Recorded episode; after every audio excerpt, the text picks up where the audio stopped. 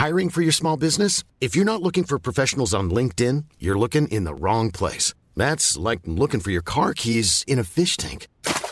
LinkedIn helps you hire professionals you can't find anywhere else, even those who aren't actively searching for a new job but might be open to the perfect role. In a given month, over 70% of LinkedIn users don't even visit other leading job sites. So start looking in the right place. With LinkedIn, you can hire professionals like a professional. Post your free job on linkedin.com slash people today. Burrow's furniture is built for the way you live. From ensuring easy assembly and disassembly to honoring highly requested new colors for their award-winning seating, they always have their customers in mind. Their modular seating is made out of durable materials to last and grow with you. And with Burrow, you always get fast, free shipping. Get up to 60% off during Burrow's Memorial Day sale at burrow.com slash ACAST. That's burrow.com slash ACAST. burrow.com slash ACAST. Everyone knows therapy is great for solving problems, but getting therapy has its own problems too, like finding the right therapist, fitting into their schedule, and of course, the cost. Well, BetterHelp can solve those problems. It's totally online and built around your schedule. It's surprisingly affordable too. Connect with a credentialed therapist by phone, video, or online chat, all from the comfort of your home. Visit betterhelp.com to learn more and save 10% on your first month. That's BetterHelp H E L P.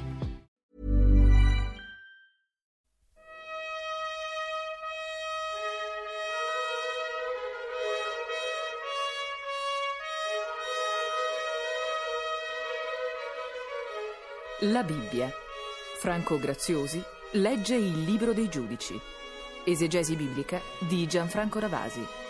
A cura di Guido Gola.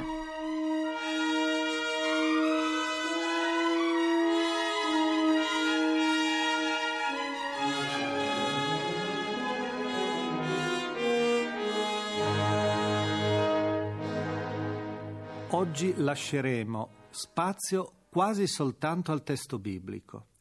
Ora nel capitolo quinto ascolteremo una delle più antiche poesie di Israele.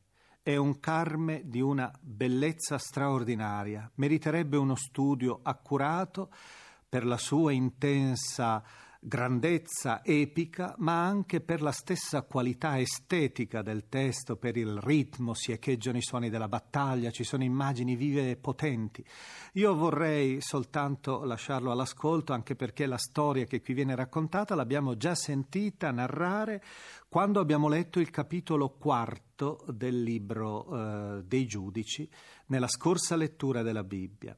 Eh, la battaglia non è descritta, vi si allude soltanto attraverso il segno della presenza del Signore col suo esercito cosmico, le stelle e il torrente Kishon debordato.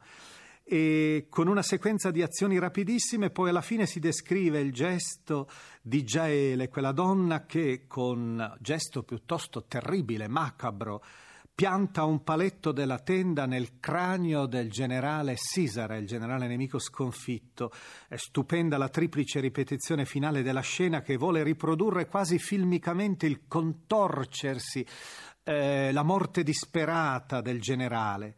E alla fine, con un montaggio abilissimo, il poeta si sposta nella corte nemica, ove la madre del generale attende con ansia il ritorno del figlio, immaginando che ritarda solo perché il suo trionfo è talmente clamoroso da aver bisogno di tempo, tanto è enorme il bottino che si deve trascinare con sé. In realtà la verità è ben diversa e la finale del canto, con molta veemenza, finisce con una vera e propria maledizione. Così periscano tutti i tuoi nemici, Signore, ma quelli che ti amano, e questa è la benedizione, siano come il sole quando sorge in tutto il suo splendore.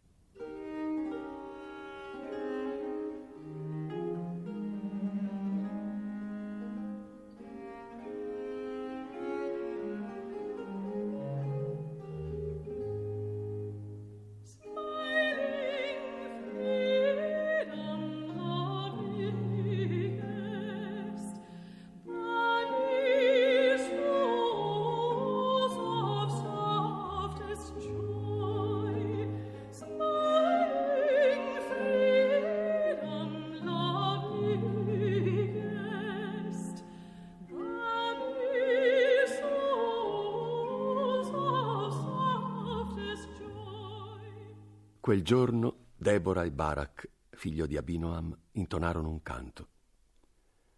Perché c'è in Israele chi si lascia sciolti i capelli, perché il popolo si è offerto volontariamente, per questo lodate il Signore.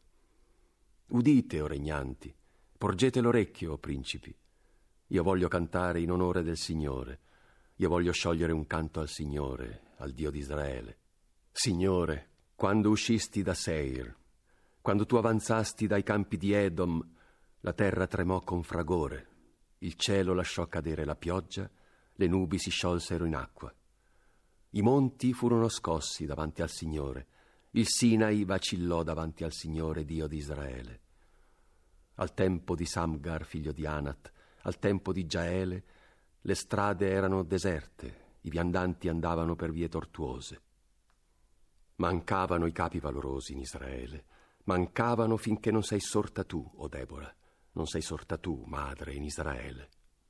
Israele si scelse nuovi dei, allora il pane d'orzo venne a mancare. Forse che si vedeva uno scudo o una lancia fra quarantamila in Israele? Il mio cuore è con i principi che hanno chiamato Israele, è con coloro che tra il popolo hanno risposto con ardore. Benedite il Signore. Voi che sedendo su gualdrappe cavalcate asine bianche, e voi che camminate a piedi nelle vie, aprite al canto l'animo vostro. Fra le voci degli arcieri presso gli abbeveratoi, là si celebrino i benefici del Signore, i benefici del suo governo in Israele, quando il popolo del Signore scese alle porte. Alzati, alzati, Debora, alzati, alzati, componi un canto. Muoviti, Barak, cattura che ti aveva catturato, o figlio di Abinoam. Allora i superstiti dei nobili scesero alla battaglia. Il popolo del Signore scese a combattere per lui in mezzo agli eroi. Da Efraim i principi sono venuti nella valle. Beniamino, suo fratello, è fra le sue truppe. Da Machir sono scesi i campioni e da Zabulon quelli che marciano col bastone del comando. I principi di Issachar sono con Debora, Neftali è con Barak e si è slanciato nella valle dietro ai suoi passi. Presso i ruscelli di Ruben grandi sono i progetti del cuore. Perché allora, Ruben, sei rimasto fra i recinti a sentire i flauti dei pastori presso i greggi? Presso i ruscelli di Ruben grandi sono i progetti del cuore. Galaad si riposa al di là del Giordano, e Dan perché se ne sta sulle navi? Aser rimane sulla riva del mare e se ne sta sdraiato presso le sue insenature. Zabulon è un popolo che ha sfidato la morte come Neftali sulle alture della campagna. Sono venuti i re, hanno attaccato battaglia. Hanno attaccato battaglia i re cananei a Taanach presso le acque di Megiddo, ma non hanno riportato bottino d'argento. Dal cielo hanno combattuto le stelle, hanno combattuto contro Sisara dalle loro orbite. Il torrente Chison li ha travolti, un torrente ha dato loro battaglia. Il torrente Chison ha calpestato con violenza le loro vite martellavano il suolo gli zoccoli dei cavalli, galoppo sfrenato dei loro destrieri. Maledite Meroz, dice l'angelo del Signore. Maledite, maledite i suoi abitanti, perché non sono venuti in aiuto del Signore, in aiuto del Signore in mezzo agli eroi. Benedetta fra le donne Giaele, benedetta fra le donne della tenda. Aveva chiesto acqua e gli diede del latte. In una coppa da principi gli offrì il fiore del latte. La sua mano afferrò un piolo e la sua destra un martello da fabbri. Percosse Sisara, gli sfracellò la testa, gli fracassò e gli traforò le tempie. Fra i piedi di lei si contorse, cadde e giacque. Fra i suoi piedi si contorse e cadde. Dove si contorse, lì cadde massacrato. Alla finestra si affaccia e sospira la madre di Sisara dietro le imposte. Perché indugia a venire il suo carro? Perché vanno così lenti i suoi carri? Le più sagge sue principesse le rispondono e anch'essa ripete fra sé le loro parole. Certo, hanno trovato bottino e se lo stanno dividendo. Una, due donne per ogni guerriero, preda di vesti variopinte per Sisara, preda per il mio collo, un ricamo dai vivi colori, due ricami, preda per il mio collo. Così periscano tutti i tuoi nemici, Signore ma quelli che ti amano siano come il sole quando sorge in tutto il suo splendore. il paese ebbe pace per quarant'anni.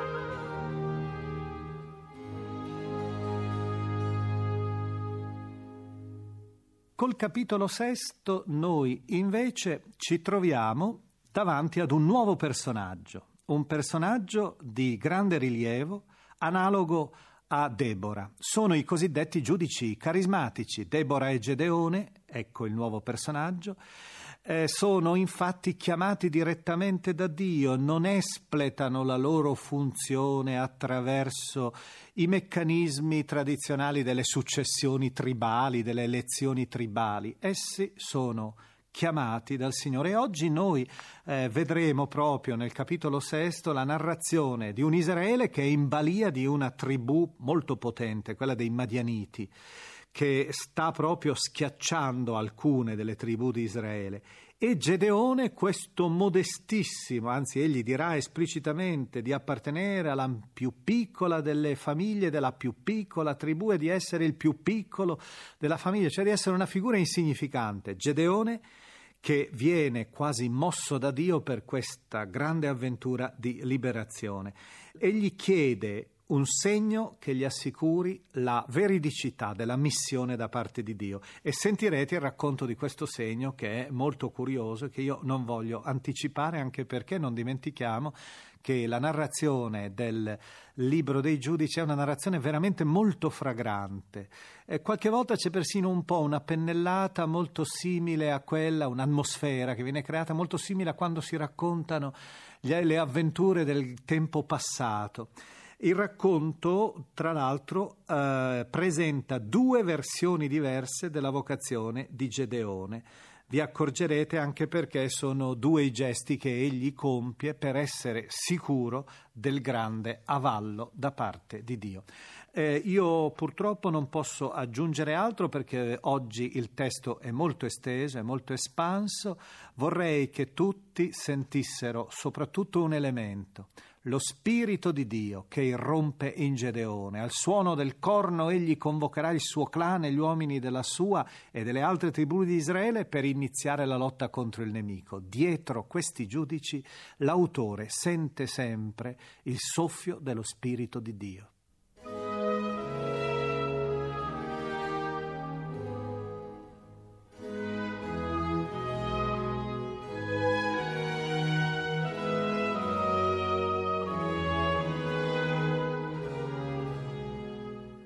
Israeliti fecero ciò che è male agli occhi del Signore, il quale li mise per sette anni nelle mani dei Madianiti.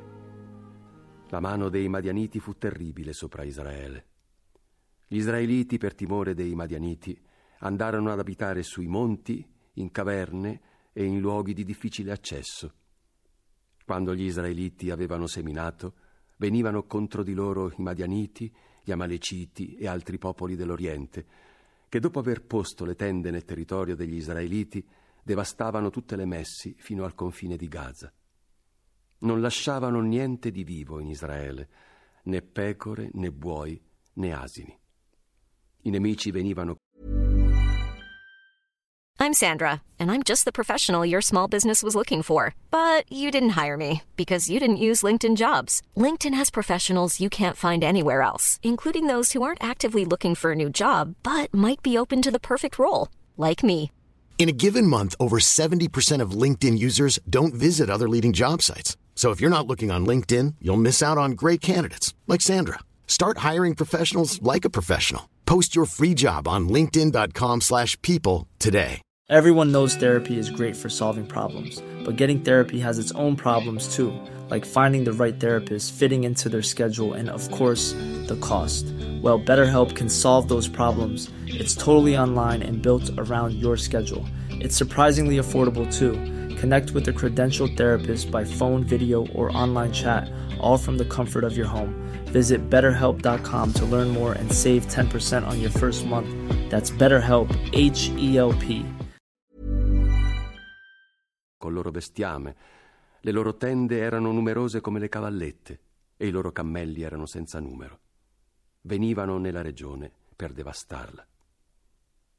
Così gli israeliti, a causa dei Madianiti, caddero in profonda miseria e alzarono il loro grido al Signore. Alzarono il loro grido al Signore a motivo dei Madianiti, ed egli inviò loro un profeta che disse: Così dice il Signore Dio di Israele: Io vi feci uscire dall'Egitto, vi liberai dalla vostra schiavitù, vi liberai dalle mani degli egiziani e da quelle di tutti i vostri oppressori che cacciai davanti a voi finché non vi diedi la loro terra. Vi dissi che ero il Signore Dio vostro, e perciò di non adorare gli dei degli Amorrei nella cui terra voi abitate, ma voi non avete dato ascolto alla mia voce. Ora l'angelo del Signore venne e si fermò sotto la quercia che era in Ofra e apparteneva a Joas della famiglia di Abiezer. Intanto Gedeone, figlio di Joas, stava battendo il grano nel frantoio per sottrarlo ai Madianiti L'angelo del Signore gli apparve e gli disse Il Signore è con te, prode guerriero. Gli rispose Gedeone O Signore, se il Signore è con noi, perché ci sono capitati tutti questi mali? Dove sono tutti quei prodigi del Signore di cui ci parlano i nostri padri, quando dicono che Egli ci fece uscire dall'Egitto? Ora il Signore ci ha abbandonati e ci ha messi nelle mani di Madian. Il Signore allora si rivolse a lui con queste parole. Va, perché con la tua forza salverai Israele dalle mani dei Madianiti. Sono io che ti mando. Gli rispose Gedeone. O Signore, come farò a liberare Israele? La mia famiglia è la più oscura in Manasse e io ne sono il membro più insignificante. Ma il Signore riprese. Io sarò con te e tu potrai abbattere i Madianiti come se fossero un solo uomo. Gedeone disse, Se ho trovato grazia ai tuoi occhi, dammi un segno che sei proprio tu quello che parla con me. Non ti allontanare da qui, ti prego, finché non sarò tornato, perché voglio prepararti un dono per offrirtelo. L'angelo del Signore l'assicurò che sarebbe restato lì finché egli non fosse tornato. Gedeone entrò in casa e preparò carne di capretto e pane azimo Posta poi la carne in una cesta e il brodo in una pentola, uscì incontro all'ospite che lo attendeva sotto la quercia e gli offrì il cibo. L'angelo di Dio allora gli disse di prendere la carne e le focacce, di porle su di una pietra che era lì e di versarvi sopra il brodo. Quando Gedeone ebbe fatto tutto, l'angelo del Signore stese la punta del bastone che teneva in mano e toccò la carne e le focacce. Subito un fuoco, sprigionatosi dal sasso, divorò la carne e le focacce. Poi l'angelo del Signore scomparve dalla vista di Gedeone, il quale, resosi conto che quello era veramente l'angelo del Signore, esclamò Ahimè, Signore Dio, ho visto davvero l'angelo del Signore a faccia a faccia. Il Signore gli disse La pace sia con te. Non temere, non morirai. Gedeone edificò in quel posto un altare al Signore e lo chiamò il Signore pace.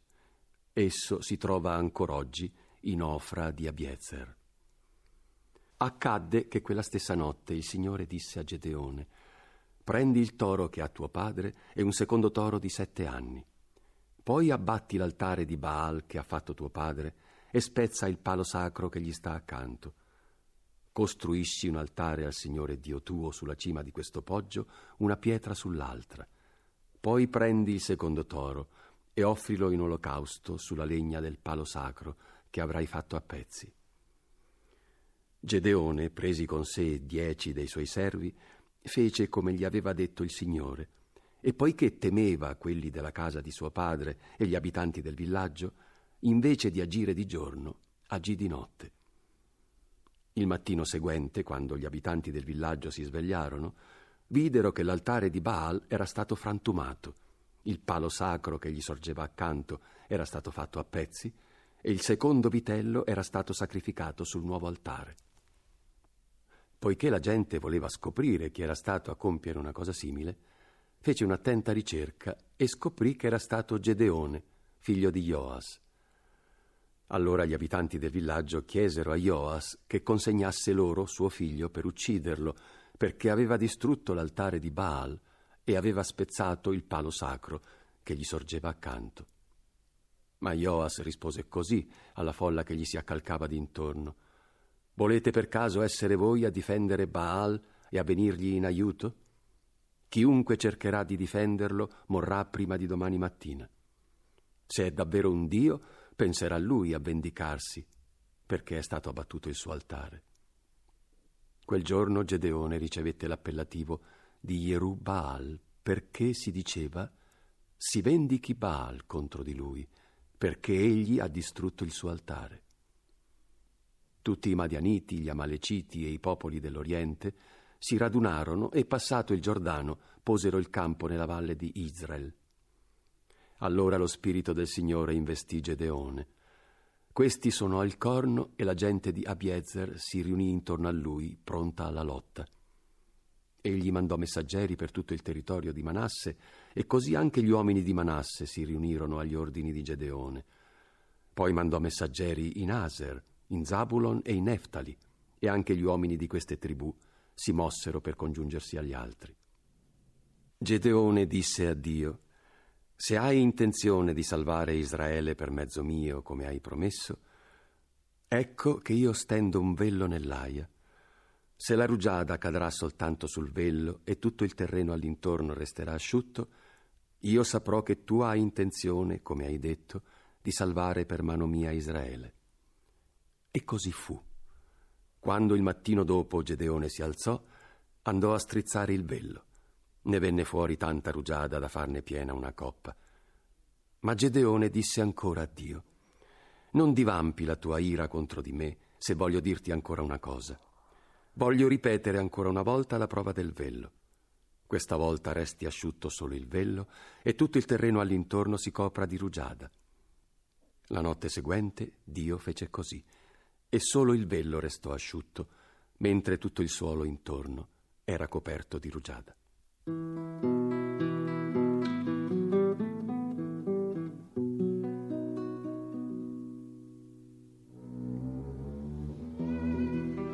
Una riflessione del rabbino Giuseppe Laras.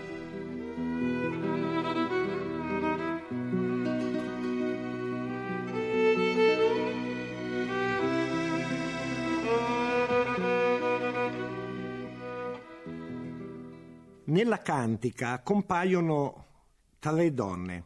Debora, Giaele la Chenita che assolve il tragico e crudele ruolo provvidenziale di uccidere Sisera, comandante dell'esercito cananeo, e la madre di Sisera, citata anonimamente, in trepidante attesa del ritorno del figlio dalla battaglia.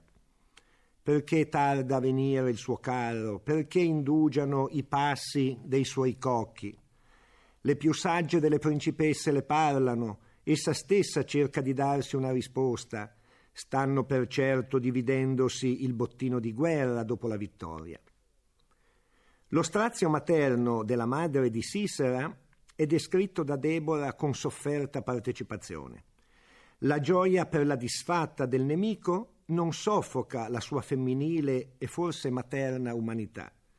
La madre che attende un figlio che non torna è una situazione straziante di ordine universale che supera qualsiasi ragione particolare o individuale. Tanto più notevole quindi appare questa immedesimazione di Debora nel dolore della madre di Sisera se si pensa che il ritorno di Sisera avrebbe significato l'avvenuta morte di tanti giovani di Israele e il conseguente pianto delle loro madri. Nel secondo dei capitoli che abbiamo ascoltato c'è il passo dell'investitura a giudice e a profeta di Gedeone. Questi stava trebbiando il grano nella casa paterna quando un angelo gli annuncia Il Signore è con te, uomo valoroso. La risposta di Gedeone è singolare. Se il Signore è con noi, perché ci capita tutto questo? Dove sono i suoi miracoli che ci hanno raccontato i nostri padri, cioè quando il Signore ci fece uscire dall'Egitto? Ora il Signore ci ha abbandonato, consegnandoci nelle mani di Midian. Risposta dell'angelo, vai con questa tua forza a salvare Israele dalla mano di Midian. Sono io che ti mando. Due considerazioni a questo riguardo. Prima, i profeti sono persone normalissime, prima dell'investitura, che ragionano come tutti. Se Dio è grande ed è con noi, che ci salvi. Seconda considerazione, la tendenza è sempre quella di attendersi il miracolo o comunque la salvezza, senza che noi facciamo nulla per propiziare l'aiuto di Dio. Invece la salvezza deve iniziare da dentro di noi.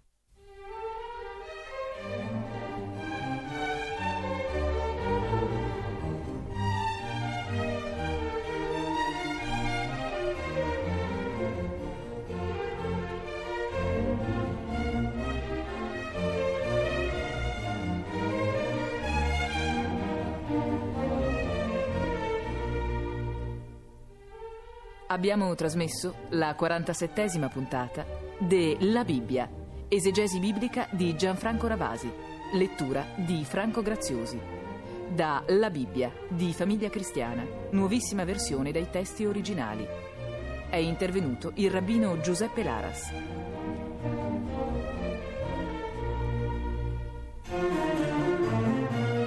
Consulente musicale Nicola Pedone.